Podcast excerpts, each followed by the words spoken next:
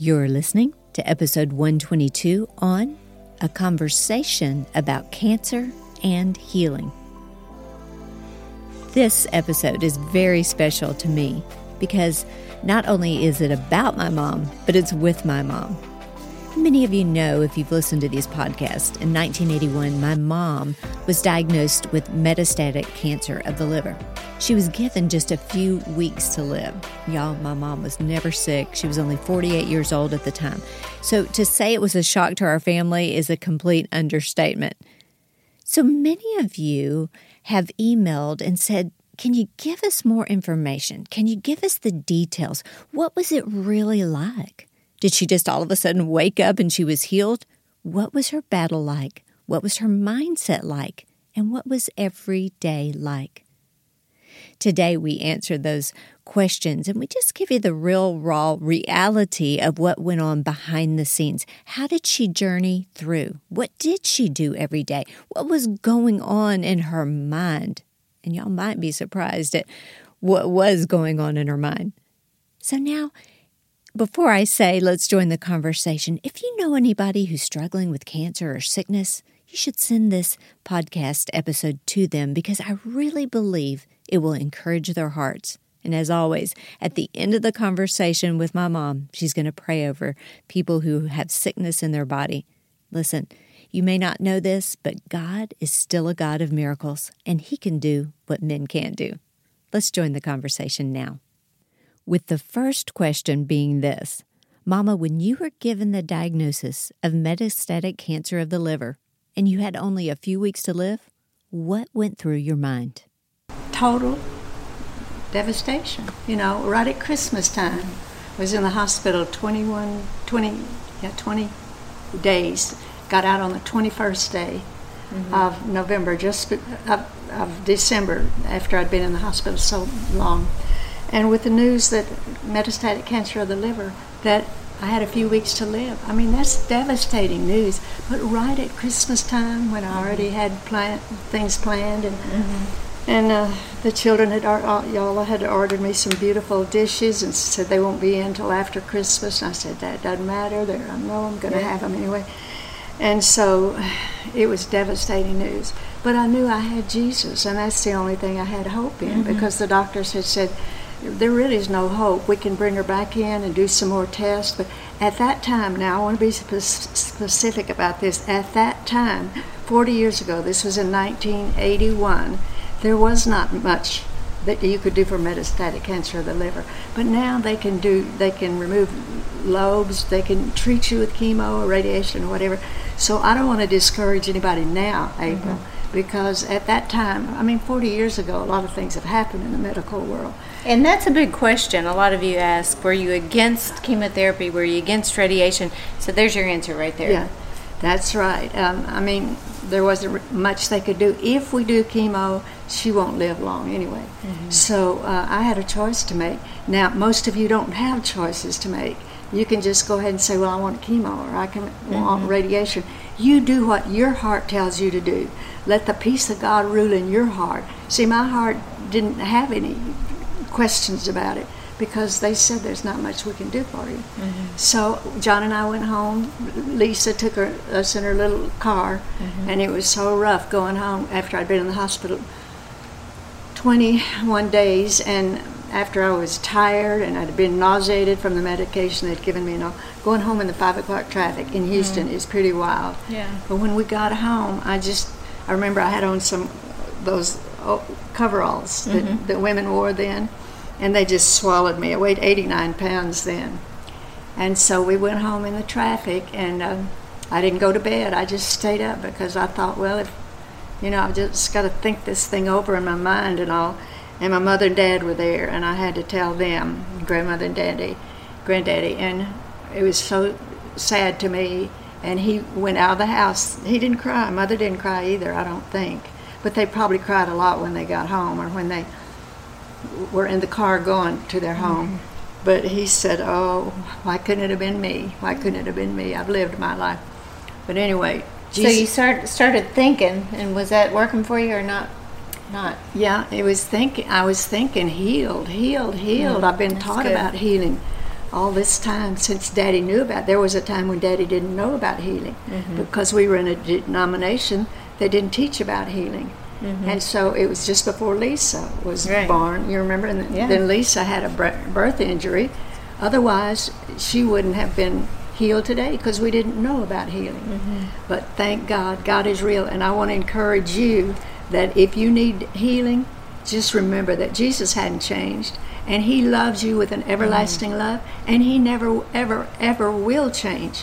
So just keep on believing, hoping, and believing on in faith, because God's Word doesn't lie. He would never lie to you. So tell us, many people, many of us struggle in our mind, because you lay in bed at night or you're all alone and you start thinking thoughts like, is this going to kill me? What am I going to do? What is my family going to do? So it's a struggle in the mind area.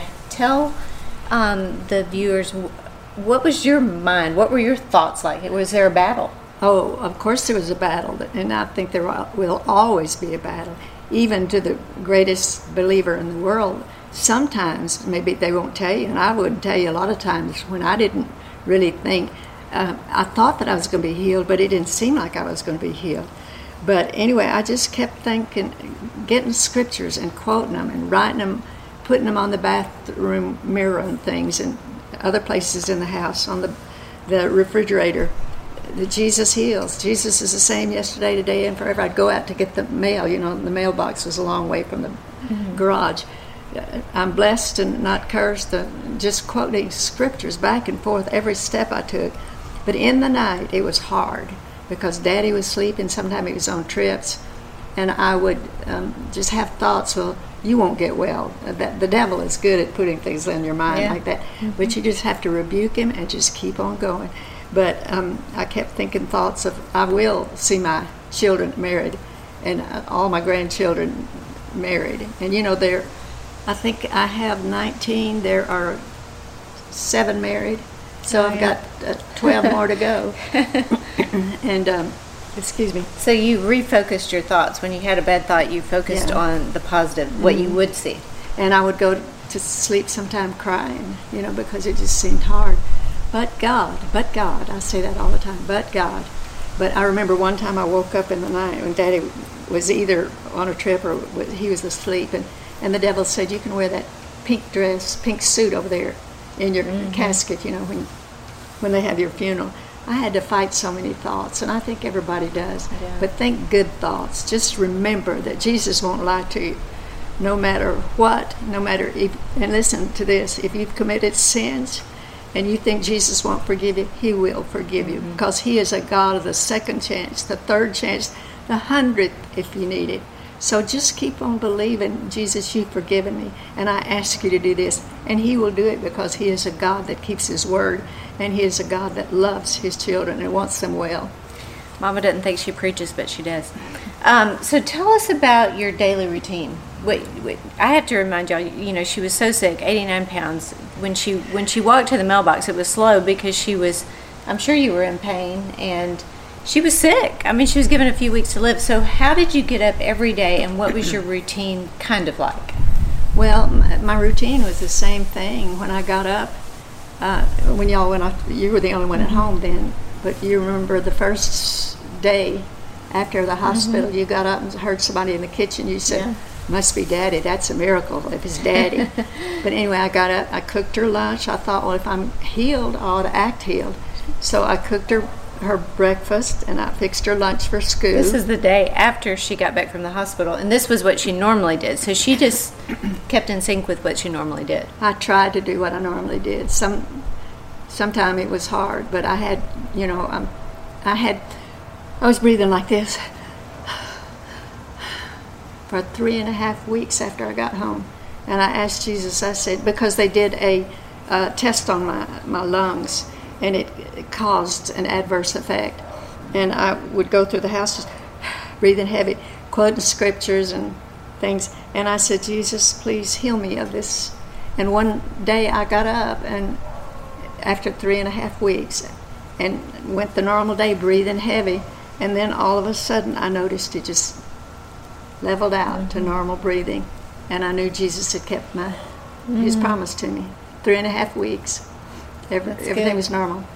lungs, everything normal, liver. So anyway, Jesus did a great miracle. And he let me be able to pray for other people. And that was the next thing. She didn't feel like going to church. It was a long church, a long drive to church, about 30 minutes.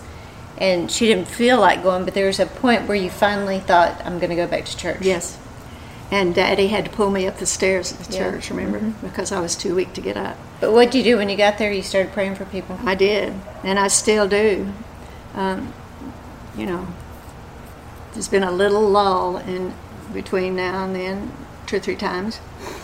But I keep on praying for. Well, even this morning here, she called someone that was in an accident and prayed over them, so... You know, when you encourage others, it gives you strength, doesn't it? That's right. That's the reason. I don't want to ever stop encouraging others.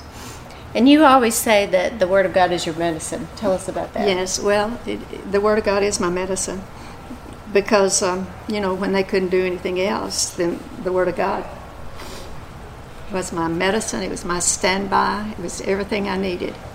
And God has been so faithful. I mean, it's been 40 years. Here I am, 87 now. I was...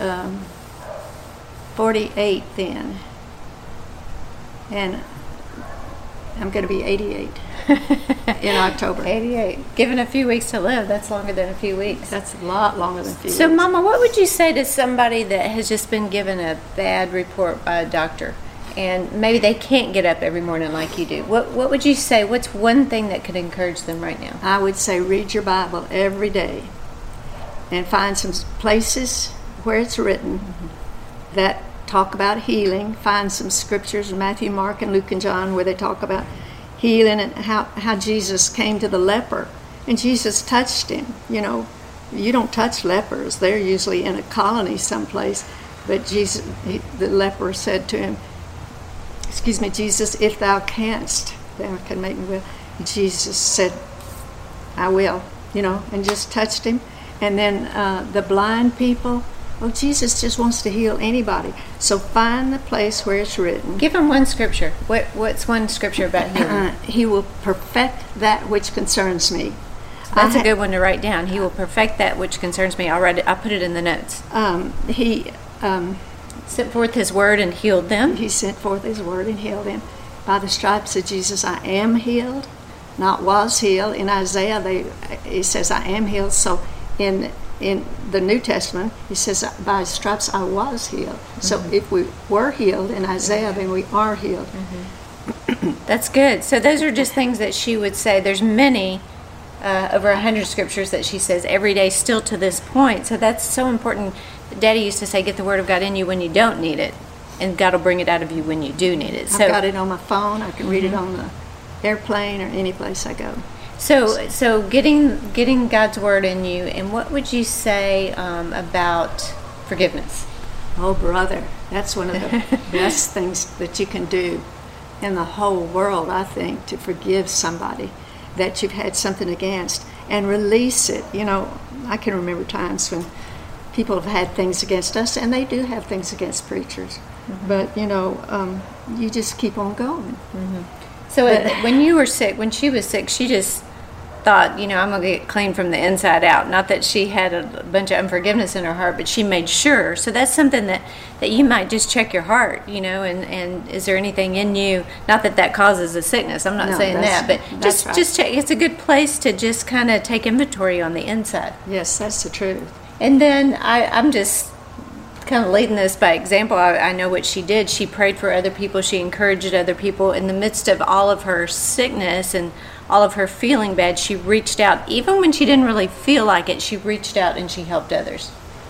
So, and I still do. She still does. And I still will until Jesus takes me to heaven. And I ask him to let me live as long as my daddy. My daddy lived to be 96, mm-hmm. Granddaddy. Oh, yeah. He was so sweet. So somebody's watching now that they're in bed, maybe in the hospital, and maybe somebody's going to send this to someone who's in bed or in the hospital, and they can't get up out of bed. They can't walk around and put their pictures on the wall like you did. What can they do right there where they are laying in that bed? Just say, Jesus, I trust myself to you. I know that you heal. You did heal. You still heal. You want your children well, and I'm believing you for healing, Father. And if you haven't asked him to heal you, then you say, Father, I ask you in the name of Jesus of Nazareth to heal me, whatever's wrong with you, and make me whole. And then just start praising him for it. Find just the place where it's written. Find all those places where Jesus healed people and where Jesus did miracles. Jesus wants us well. Did you know that? He wants his children well. So just find the place where it is written and just ask Jesus to heal you and forgive you, and then just trust your life to him. That's all we can do. That's good. So I hope this helps a little bit. You know, again, we get many emails asking specifics. And, Mama, you have your book, Healed of Cancer. It's a very expensive book. It's $2.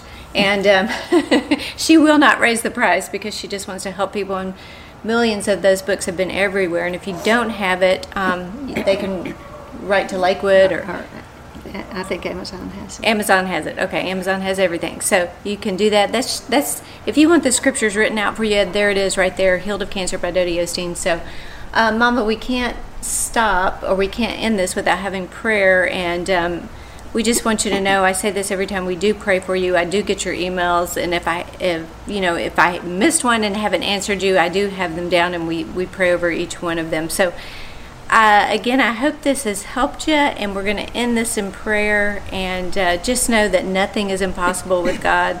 I always say this, I witnessed the miracle. You can't talk me out of the miracle.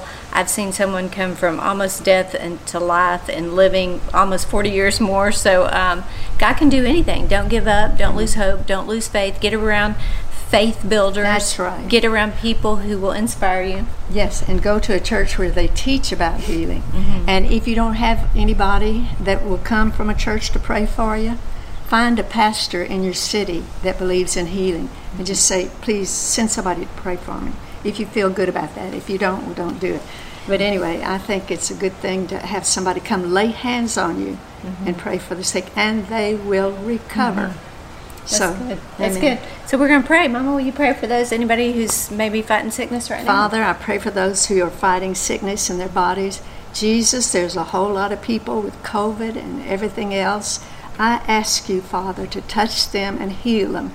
I speak to the COVID in their bodies. I speak to the cancers, to the diabetes in their bodies, to the heart disease, to the special needs people. I speak to anybody that has anything wrong in their bodies, and I command it to go in Jesus' name.